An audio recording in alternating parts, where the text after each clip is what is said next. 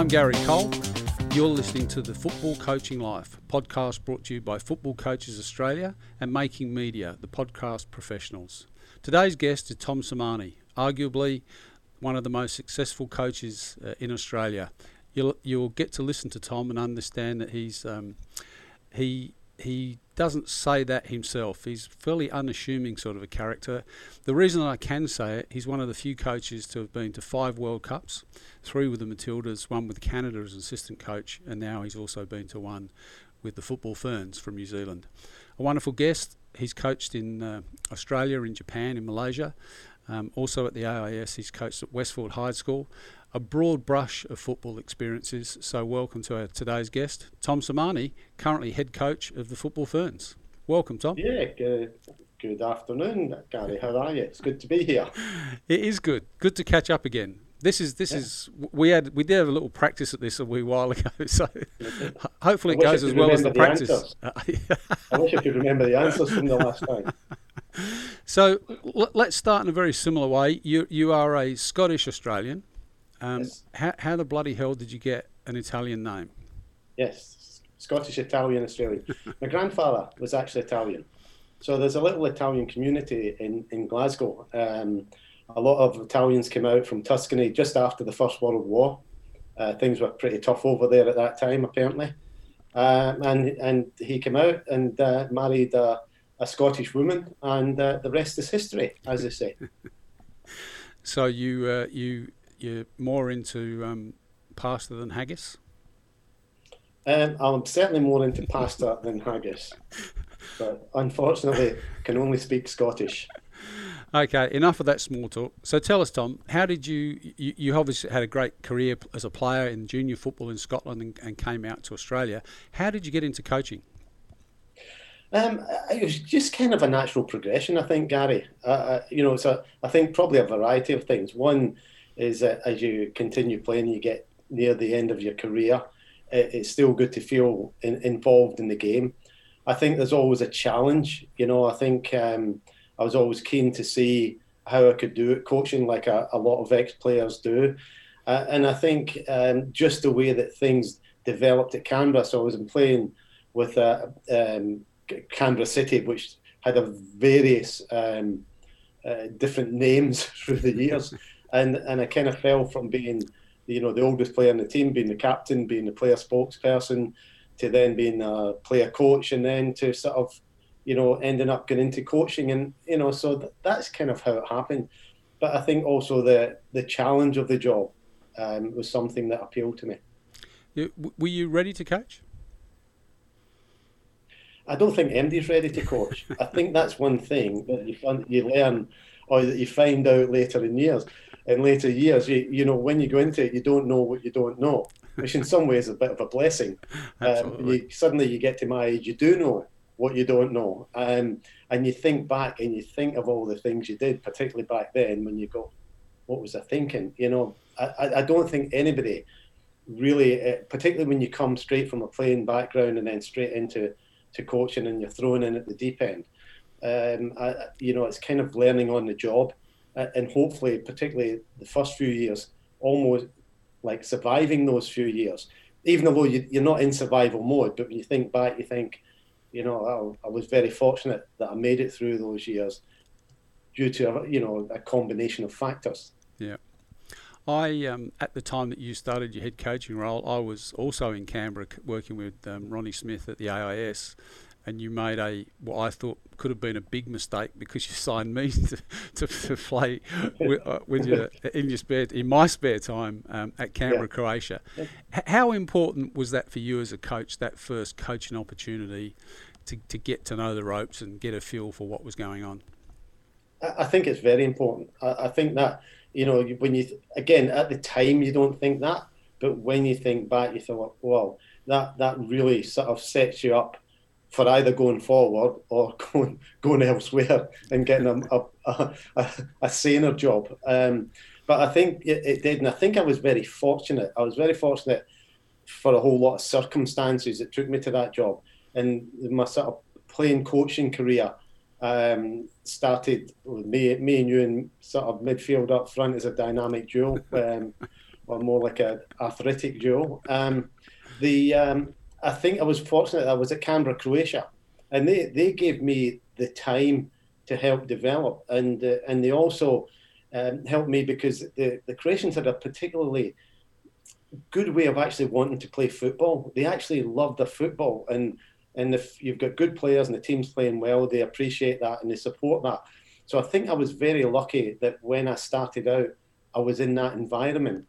You know, and you look at the Croatians; they're, they're sort of they're all about six foot four, and they look big, tough guys. But they, they love football, and I think if you bring good football to them or, or have that kind of philosophy, they'll support you. So I, I was very lucky that my first gig, if you like, I went into that kind of um, that kind of environment that um, that that helped me then sort of, sort of progress, if you like. If someone had said to you at that point, "What's your coaching philosophy?"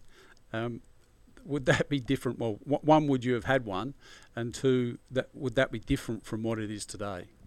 Um, it, it, probably wouldn't be too different. I, I, probably wouldn't have been able to answer the question if, if I'm being honest at, at that time. I don't know if I can quite answer it now, but I think I, I, think the way that I've wanted to play and the way that I've wanted to try and develop players, um, I don't think that philosophically has changed.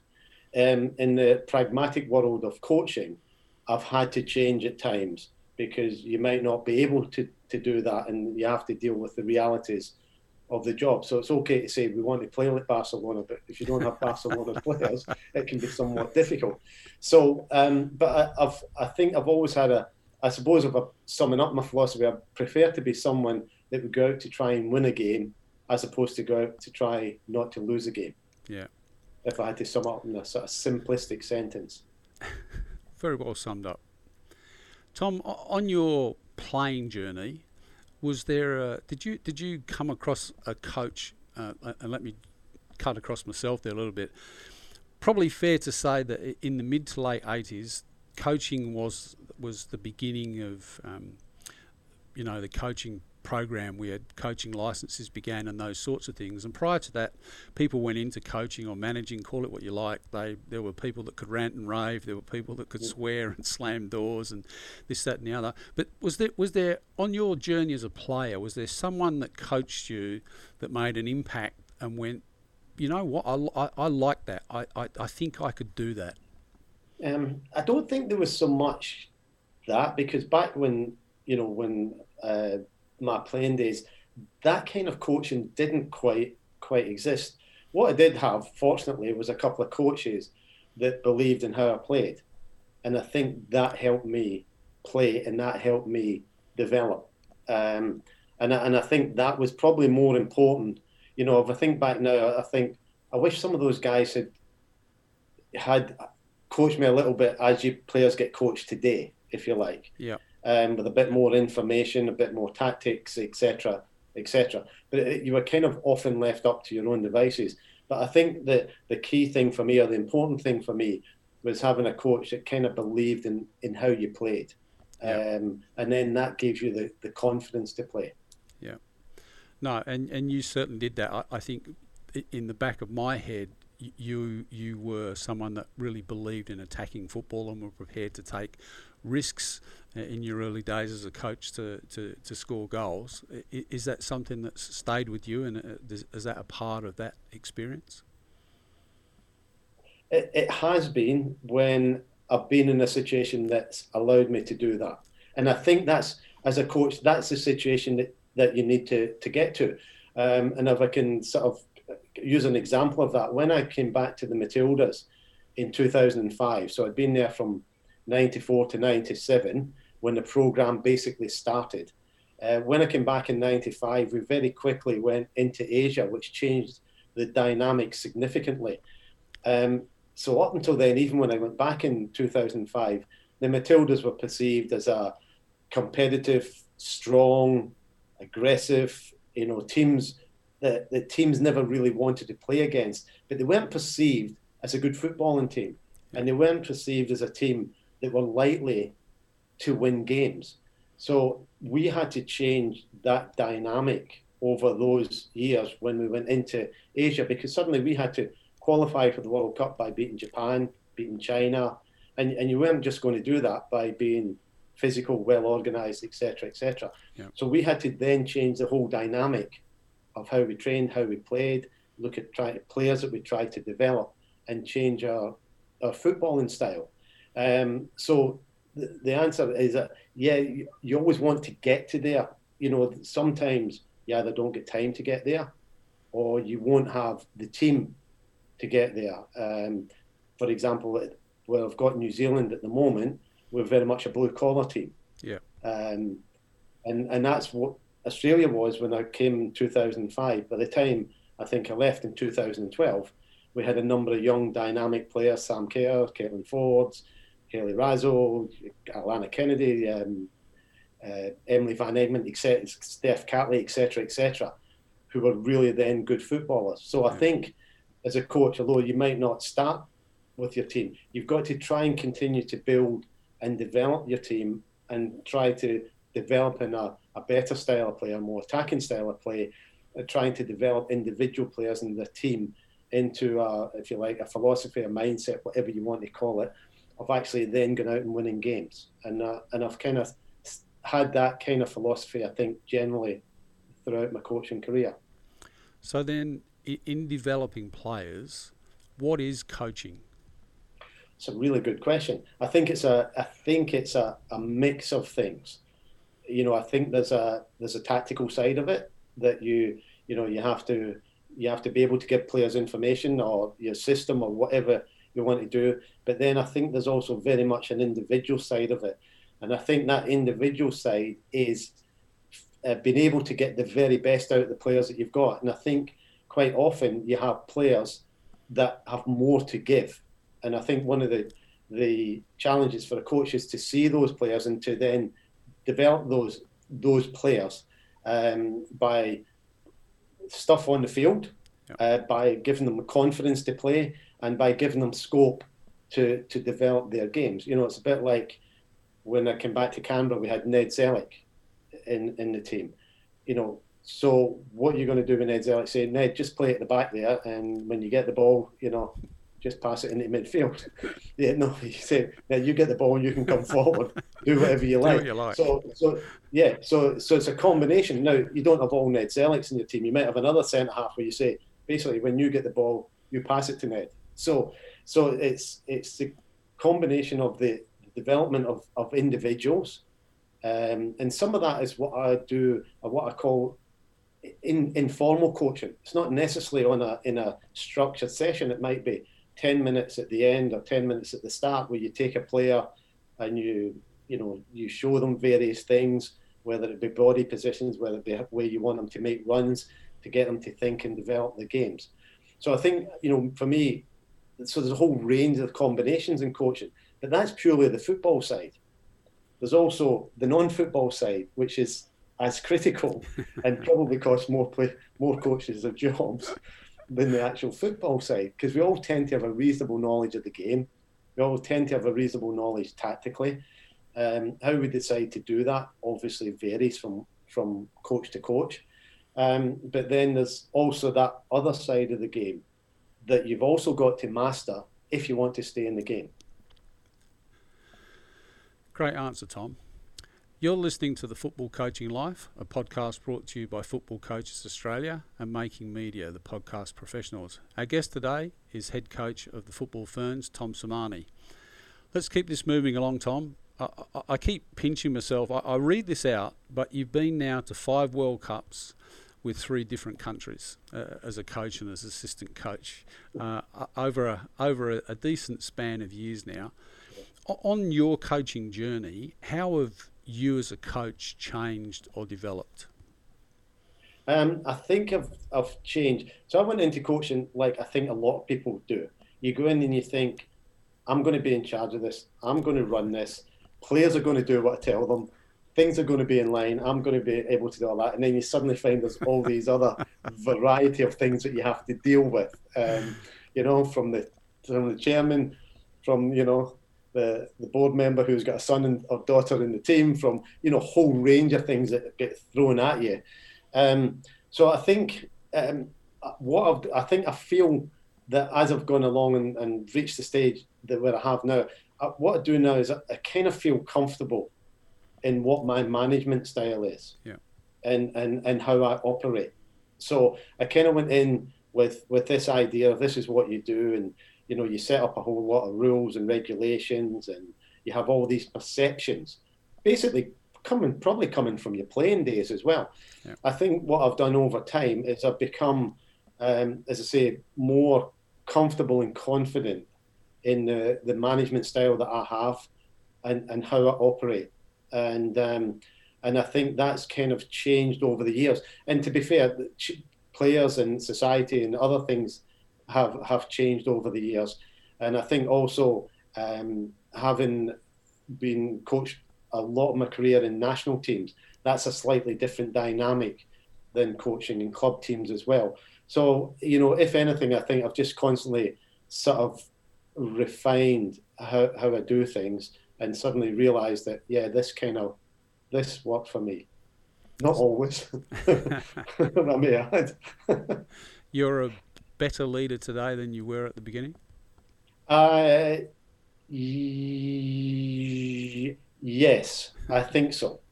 Um, I'm a more because I feel I'm a more confident leader than I, I was at the beginning.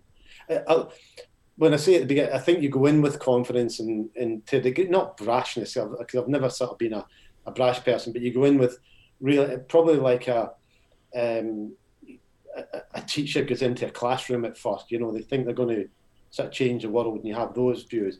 You learn as you go along that, that it's not that's not always going to happen. But I think now what I am is a, a lot more comfortable in my leadership across the board, dealing with the you know the, the board members, uh, the upwards, the hierarchy, etc., and then also dealing with whatever it is, supporters, media, uh, your, your staff, and then obviously your players. So I feel that I'm I've I've got a much better handle on the job now. It's taken probably thirty odd years, but I've got a a better handle on the job and how the job operates than what I did in the past. Because of that, you know, back in the Canberra Croatia days, you manage a, uh, a team of players. Um, you, you might have had a trainer, you washed the kits yourself, um, you might have put the nets up yourself.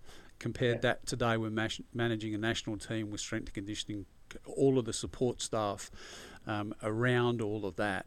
It, it's a the roles significantly changed for you, hasn't it? Very much so. I mean, at times you kind of feel um, not not not useless, not worthless, but you feel you don't do an awful lot at, at, times. You know, like you say, when you go back to those those days, you, you, did you did it. You brought your kit. I used to take the bibs home, wash them. I actually had Alison make a set of bibs once because the lights were rubbish at, at Deakin, and um, we I got her to go out and get some light material. So we had bright, bright bibs. So you did all, all those things, and, and which is a great upbringing, by the way. And I think. I think everybody should do it. You know, I think it's very very important. And um, now you, you go along, like you say, you've got your, your fitness guy throwing numbers at you. You've got your um, analyst throwing video at you.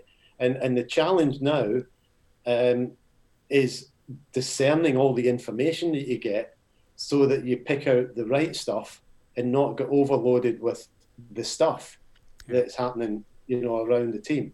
Uh, and and that's that is now the challenge. You know, your staffs are bigger, um, number of people you deal with are, are greater. Um, you, you get out of habits of doing stuff. I, I can't remember the last time I did a warm up. Yeah. I can't remember. You know, you go back to those days at Deakin. You you organised the pre-season as well, so you did all the running and you did all the stuff there if somebody said to me now, uh, you know, I need two weeks fitness session, can you do two weeks for me? I'd be at a loss because I haven't done it for so long. so you do, and, and I miss that. I miss kind of being in the mix, yeah. if you like, and being hands on. Um, I think, I think I'm a reasonable delegator in the sense that um, I let people get on with their jobs, but I, I'm, I think I must frustrate staff as well who give me all this information, and I kind of you know that like I get a video at the end of games with all these things cut, and I say, well, I actually need to look at the game myself because yeah. I don't know what I want to see. Yeah. Um. So yeah, it, it's it, it's different, and the number of people you deal with now compared to what you did back then, where it actually used to be a little bit more about the football or almost all about the football. you know, there's so many other facets now to the job. Tom, along the way, as you've grown and developed, have you had a coaching mentor or mentors, um, and ha- has that changed? Do you still use them today, and how important do you think that is, particularly maybe for for young coaches beginning on their journey?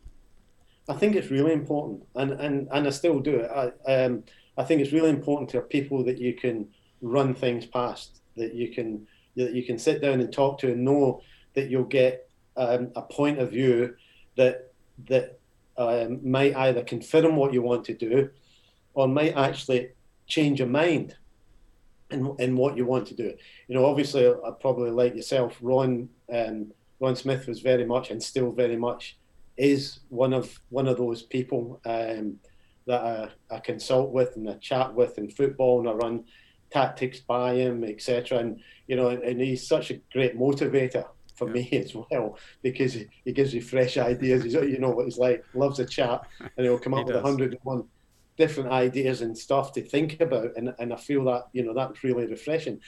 Um, you know, and uh, you know, and I speak to and I speak to young coaches as well because I think they come up and they give you, you know, it, I don't think it's a job or it's a big mistake to think, well, I've been in the job 30 years, I know what I'm doing because I don't.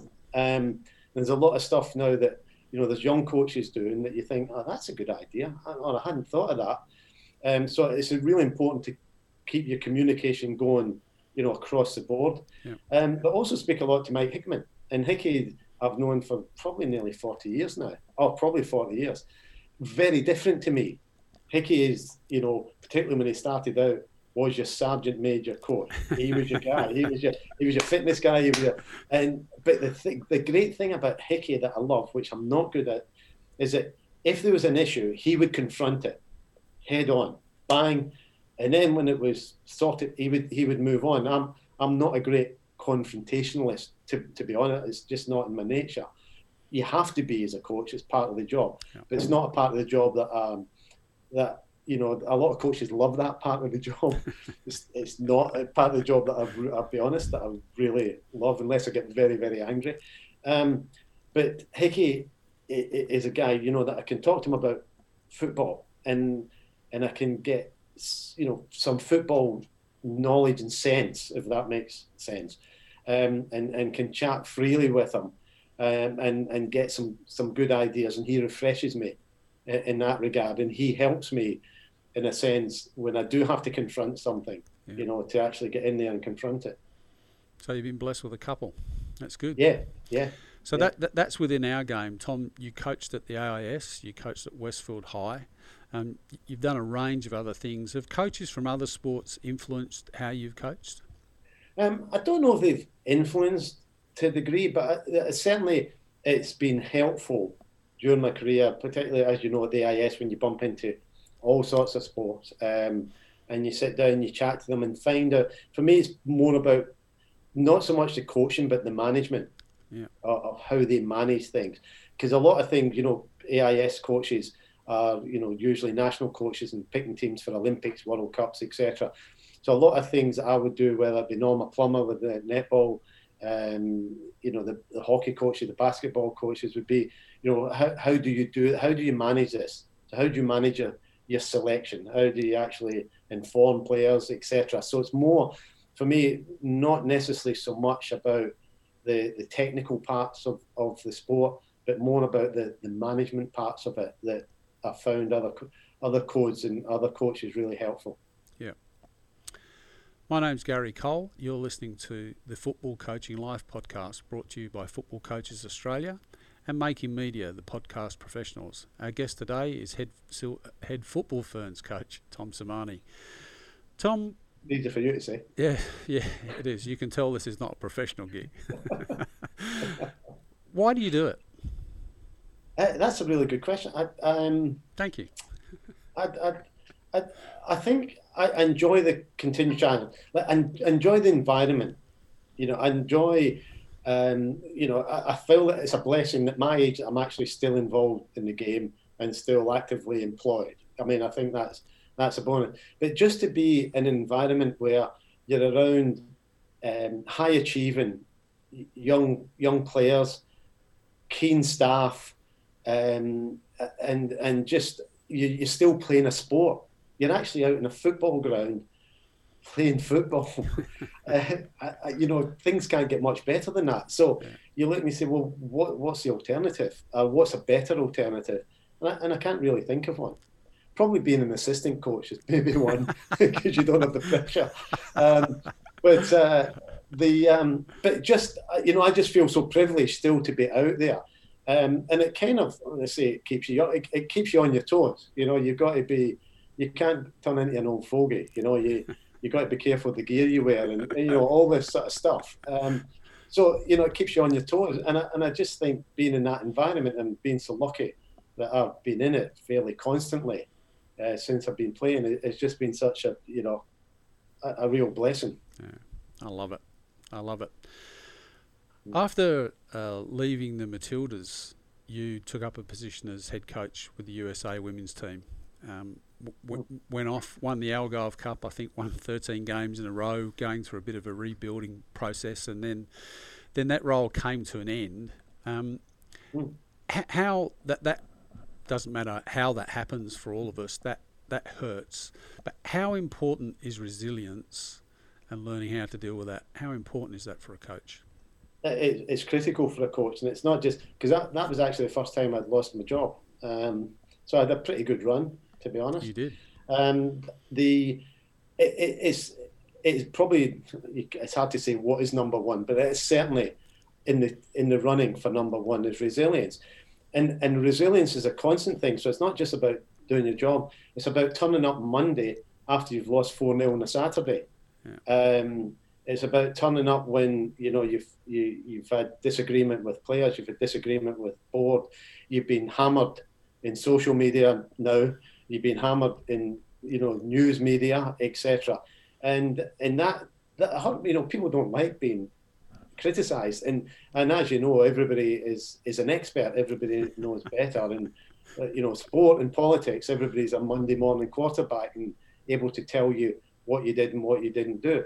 And and you've got to be resilient because you've got to turn up at training, and you can't turn up at training looking at like you've lost your last fifty dollars you've got to turn up and you've got to try and inspire that group of athletes to get ready for the next game.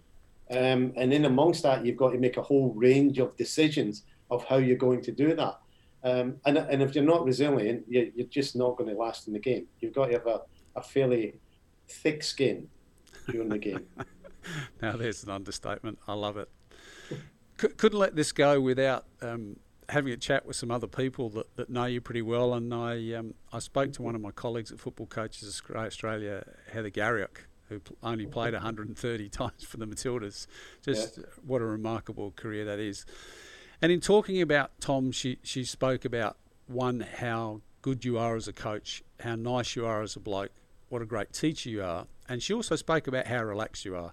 The fact that you're prepared to join in, you dye your hair burgundy given some, some special conditions. You, you, you, you might finish a finish a, a crossword puzzle um, in extra time of a World Cup qualifier game. Um, you tell the girls, "Hey, listen, can you get this over with? Because I need to go home and watch Neighbours." You know that that, that just brings such a big smile to I think everyone's face. I'm just wondering whether can you transfer that into taking on a job like America, or is do they just see that as far too Australian and, and too relaxed? Um, I think some did. I think at that particular time, I think it worked when when I was in America in in 2001 to 2004. Then yes, the America 2000 circa 2013 14, the the dynamic had changed yeah. a, a, little bit, and um, and it became I think it became harder for me to establish kind of what my management style was at that time, and that and that just wasn't with players. I think that was with staff as well. You know, I think um, it, it, was that that perception at that that time is that you know I was kind of and a lot of people said that you know it was probably a bit too relaxed for for for that job. Whether that's right or wrong, I, I you know I don't know. It's perhaps I think there's probably some some truth in that to, to some degree. Um, but there's probably a variety of things that I probably could have done a little bit better in relation to that job on the management side. um, which I, you know, as I say, you never stop learning. Uh, oh, absolutely. But uh, I think I think that is possible, and I think mm. you know in different environments you go to, um, the, some styles fit in a little bit better than others. Tom, through that process or through your whole process, how important is it? You've got to manage the team, you've got to manage the people that help you manage the team. Then you've also got an owner or a board or a CEO, someone to report to. How important is learning how to manage up being for Huge. you? Huge. Uh, uh, again, uh, it's you know you talk about resilience as being critical. Managing up is probably probably more critical than managing down. You know, when you manage down, you're in charge, kind of thing. Managing up, you, are not in charge, and and you're often dealing with the non-football people who quite often think the football people. Uh, oh, that's so a dangerous breed. exactly. You're, you're managing the frustrations. And I remember, I, I, I recall a, uh, a board meeting I had with the Canberra, Croatia there was there's always one person on the board that that actually, you know, that there's always a contrarian. If you've only got one, you're lucky. and and we had gone through a spell of we'd won five in a row. I think we are top of the league, but we went up to Sydney and we lost two 0 um, to the, the, Serbian team Ivala at that time. It was one of those days. People forget you're leaving the bus at half past six in the morning with the youth team and yeah. you know all the things that go. And the first thing he said to me at the board meeting is, "Oh, your team's not fit enough." so you've got to bite your tongue and, and then be prepared to, to challenge and battle that. So you need to deal with that however you're going to, to deal with it uh, at the time.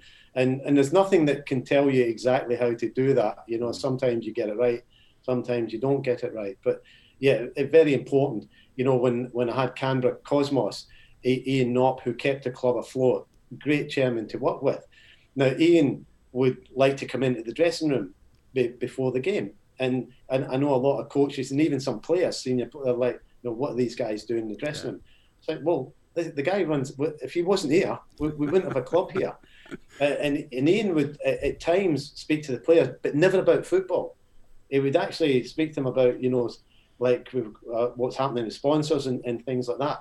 And so, you know, it was very important to keep him, for me, involved in that, you know, other coaches would have said, "No, you don't come near the dressing room. You don't yeah. come near the players," and and basically shut shut the you know directors or um, other non-football people out of it. So you, you've got to. This is where you know one of the other things you've got to manage to actually discover should you do that or should you not do that. And there's no there's no specific right or wrong answer to that. But being able to manage up and being able to manage all those other people is very important in, in many different ways because you want you want people to be on your side.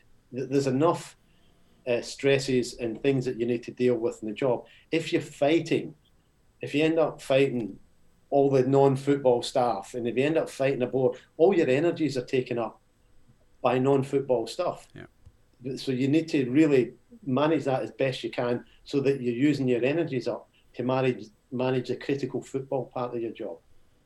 Great answer, Tom. What have been some of your most enjoyable moments as a coach? That's a really good question. Um, well, you've thrown me with that one. I'll give you a bit of thinking time. You, have been to five World Cups, four as a head yeah. coach, one as an assistant yeah. coach. You've made three quarterfinals. So, you know, th- there's things that you've achieved, but does the achievement always correspond with really enjoying? Well, yeah, I think that I think you know I've, I've never wanted to say like, and I think you know if you look back in players, it's like people think, well, yeah, we won that. That that was a crown. Like that was it. That's a moment I remember. We, we won that. But I think, like yourself, if we speak about um, our football careers and we go back over time, we speak about the experiences. We don't necessarily speak about that game we won or that you know trophy we won. We speak about a whole range of other things yeah. that happen in and around the game. Some of them to do with the game, some of them to do with off-field stuff.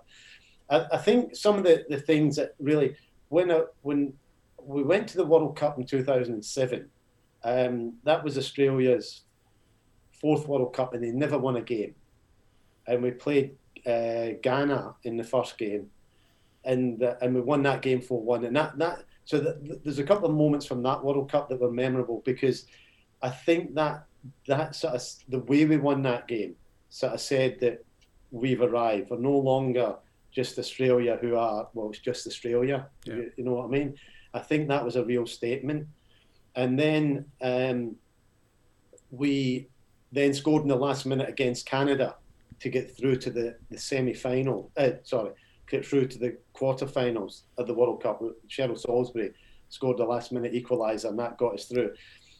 In the atmosphere on the bus after that game, like Hooks leads the team song, Robbie Hooker, my assistant, leads the team song. Almost that the bus almost fell over with it shaking, and and sort of those moments because I think not because we sort of won the game, but I think they were they were critical moments in the program because I think it, what it said and what the player said is that we've kind of arrived on the world stage now. We, we don't need to actually fear playing anybody. Yeah. Um, and then when we played in the quarter final of that World Cup, Cheryl Salisbury went off injured after five minutes, our captain and key player. We lost two goals in the first 10 minutes, and we came back against Brazil, who I think won that World Cup. We came back against them to draw two each and then just get beat with a late goal. So th- that that kind of tournament probably, when I look back in things that were important and things that I think changed things, th- those would be some of the times that would, would stick in my memory. Yeah. So they've been in the enjoyable ones. What are some of the valuable lessons you've learned along the way? Um, that you the job will come back to bite you. Never get too, never think you've arrived and that uh, that you've you've you've reached it and you've cracked it and you're you know um, and and sort of become I suppose too cocky would be maybe the expression I would use because um, the game has a habit of bringing you back down to, to earth and uh, and I think what what's what's important in the game is to keep keep who you are. You know, um, keep stability. Don't get too high in the highs. Don't get too low in the lows. Um, and and try as much as you can. One thing I'll try to do better is I try to enjoy things better. When I become, I've just felt when I've become a coach, the pressures of games at times have has taken to a degree. So enjoy winning, I suppose, more. I, that'd be one thing that I would like to do myself better. I, I, I just feel you feel depressed when you lose and deflated. When you win, you just feel relieved and you go, and then you go on to what's yeah. next. Um, so what I'd say to coaches is, if they feel like that, enjoy the good moments. Yeah. Really enjoy them because you often, unless you're perhaps a Pep Guardiola or Alex Ferguson, that aren't, you know, you're not, you're going to win or you perhaps lose more than you win. But enjoy those good moments that you win and don't get too deflated at the moments when you when you don't win. Talk, talking about some of that stuff, the the the whole issue of mental health here in Australia and around the world right now for for both athletes, players, uh, coaches, uh, is more significant. We hear perhaps more about it with, with players, but um, you know, coaching, particularly a head coach, can be a can be a, a lonely place. How how have you work to keep your own mental health um, in the in the right space. Have I kept in the right space? um, I, look, I, I, I, kind of, I think, I just kind of keep fairly level. Um, you know, I think, I think your your family life and your friends' life becomes very important in that. Um, so I've got, uh, you know, like yourself, a very, very great wife behind me who who supports me and keeps me grounded. Um, I've got you know a family, a Sir family back to back in Glasgow that very much a Glasgow family that keeps you extremely grounded. Let me tell you. Um, but I've also you know I've got I've got good friends. Um, and um, and, and I, as I say, I try to uh, obviously over time because I think you get a bit better at managing things over time. you you've just got to learn that you know to cope with the bad times and the good times, not get too up and not not get too down, and you know there's always another crossword. you are a, a, a, crossword expert, so I'm told.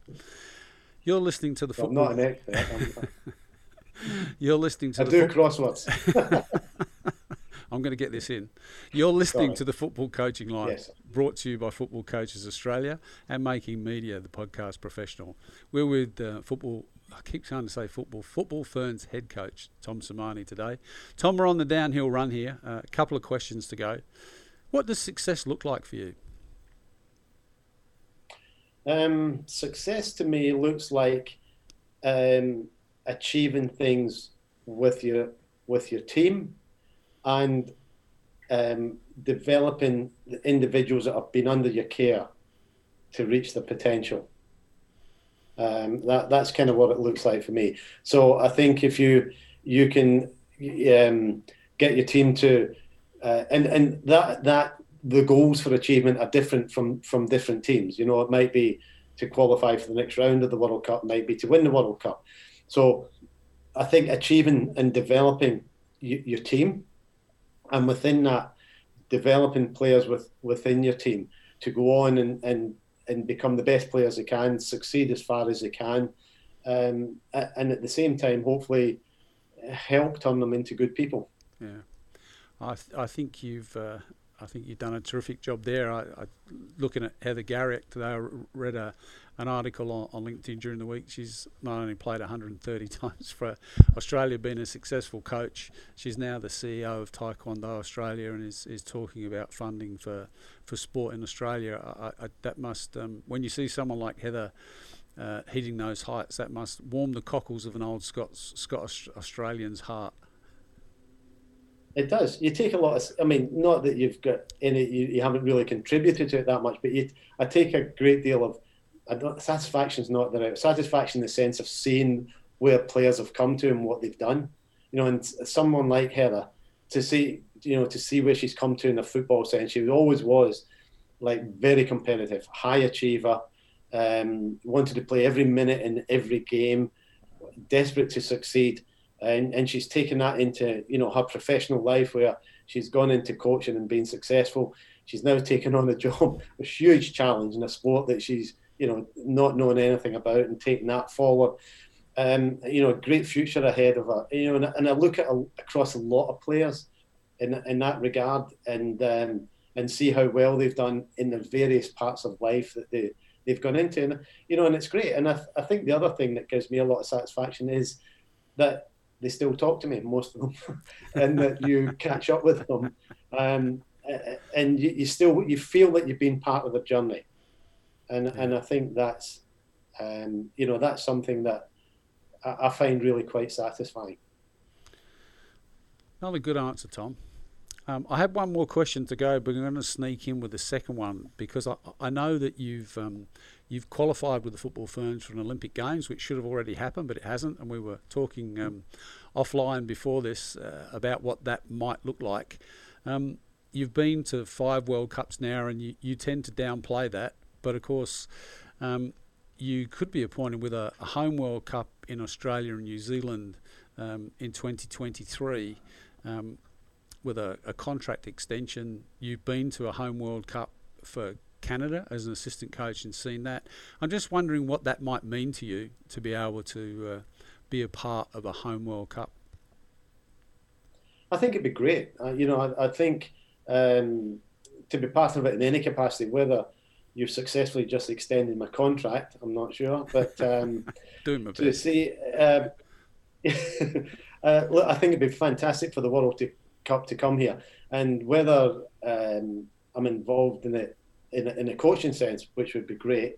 But if not, then I'd just like to be involved in it in, in some capacity. You know, whether whatever that is, maybe I, you know I get a steward for putting, putting people to the seats. You know, or whatever. But uh, I think it, it, it's it's fantastic for the World to Cup Cup to come here, and and particularly now in women's football. You know, when you look at 2019, that was the first global. What I would call the first global women's World Cup, you know, when you've got a US player having a, a Twitter war with the US president, I think it kind of shows that you've arrived on the, the world stage. And um, and as I say, you know, for that to come to Australia and New Zealand, it it will just be huge. So you know, I, I'm be happy to be involved in it in whatever capacity. Hopefully, you are, Tom. Final question: One piece of wisdom that you could offer new coaches, old coaches, coaches on their journey right now.